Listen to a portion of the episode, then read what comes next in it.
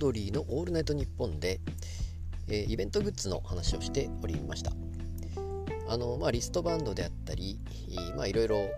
グッズを作るということ、まあ、前からあこれは本当に売れるのかというような話をいろいろしていて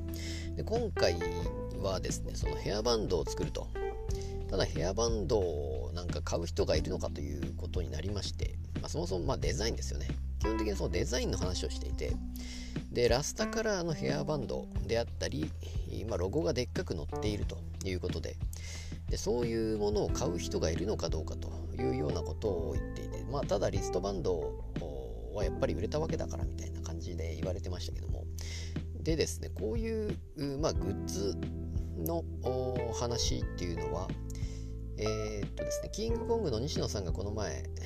ブログで多分書いてたと思うんですけども、まあ、推し活的な感じなわけですよね。そのライブイベントの、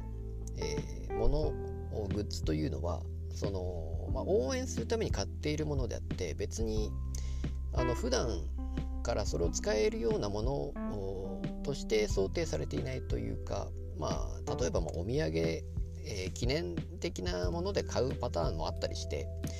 でそれどころか推し活として私はこの人を応援していますというような基本的にはそういう使われ方をすると。なので例えばまあロゴがでっかく載っているというのは、えー、まあ、目立つようにというか別にそれがかっこいいかっこ悪いではなくてえー、まあ、主張ですよね。主張というかそれを見た人が分かればあいいと。例えばラスタカラーのヘアバンドをしていたらおこの人は、えー、ラジオを聴いてるなというのがまあ分かりやすいわけですね。でラジオ聴いてない人からすると何のこっちゃ分からないというパターンっていうのがそれが、えー、それこそ推し活といいますか、えー、まあ、そういうグッズイベントグッズのまあ、使われ方というかそういうことなのかなと思うので。でその西野さんのブログで言うとつまりデザインなんかは関係ないと基本的には、えー、むしろその目立つ方がいいと。その、まあ、主張ですから。主張がされてる方がいいと。